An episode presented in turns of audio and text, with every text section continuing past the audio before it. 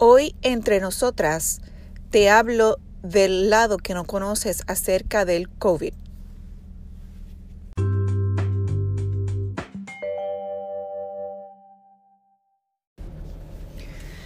Ya a siete, casi ocho meses de la pandemia del coronavirus y todavía existen muchas cosas que no sabemos, tanto nosotros, no, las personas como también los médicos.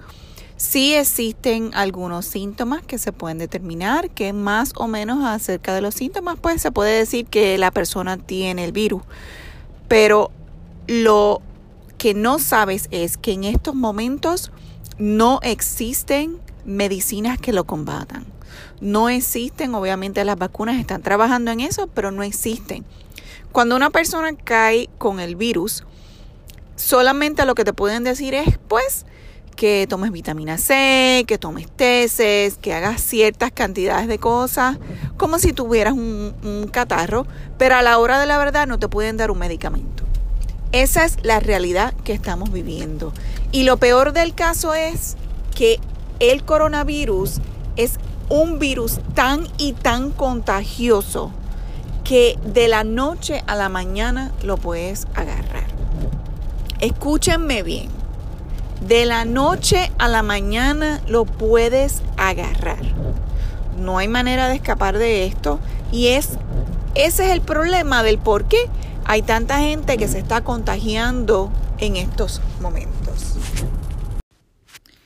Cuando una persona tiene el coronavirus es obvio que se tiene que aislar y entonces pues tomar los medicamentos que lo pueden ayudar para combatir el virus. Eh, como les dije, pues no existen medicamentos como tal, pero hay algunos pues que ayudan a aliviar los síntomas. Eh, dependiendo de tu salud, eh, puede que la cosa empeore, como puede que pues puedes pasarlo en algunos días y ya pues, pues no tienes nada más que hacer. Pero te voy a explicar cómo esto afecta a todo lo demás, porque de la misma manera que tú te contagiaste, todos los que están alrededor tuyo también se pueden contagiar. Te voy a explicar cuál es el proceso para que lo entiendas. La persona tiene coronavirus, la persona se pone en cuarentena, hasta 15 días se debe aislar completamente en un área donde no tenga contacto con las demás personas. ¿Qué significa esto? Que esa persona cuando ha estado cerca de otras, todas esas personas que están alrededor han sido expuestas. Y te lo digo porque me pasó a mí. Yo fui expuesta a personas que tenían el coronavirus y tuve que aislarme por 15 días en adición de hacerme el examen. Me hice el examen dos veces, puesto que el virus como tal pasa un periodo de incubamiento de 5 días. Es a los cinco días que después que tú has sido expuesta a una persona es que te empiezan a salir los síntomas. Te voy a explicar cómo fue mi parte de aislamiento.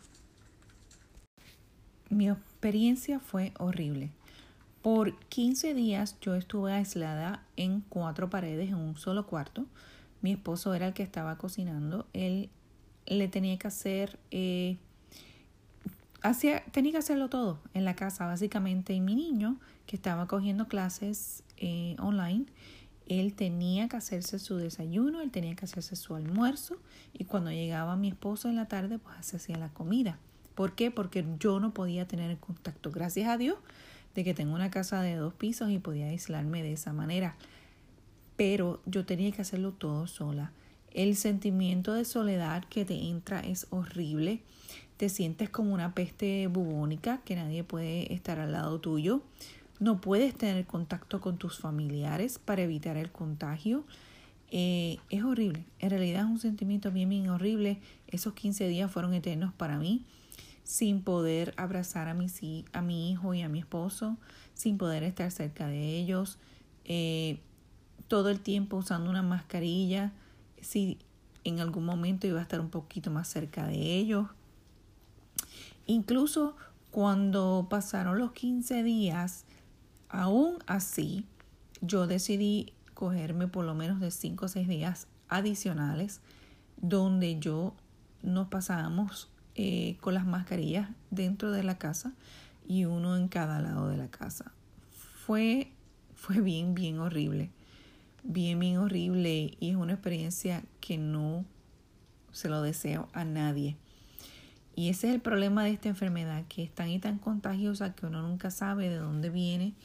Este, y por eso es que hay que evitar estos contagios. Por eso es que, mi gente, hay que cuidarse. Hay, hay que no estar complaciente con lo existente, los procedimientos.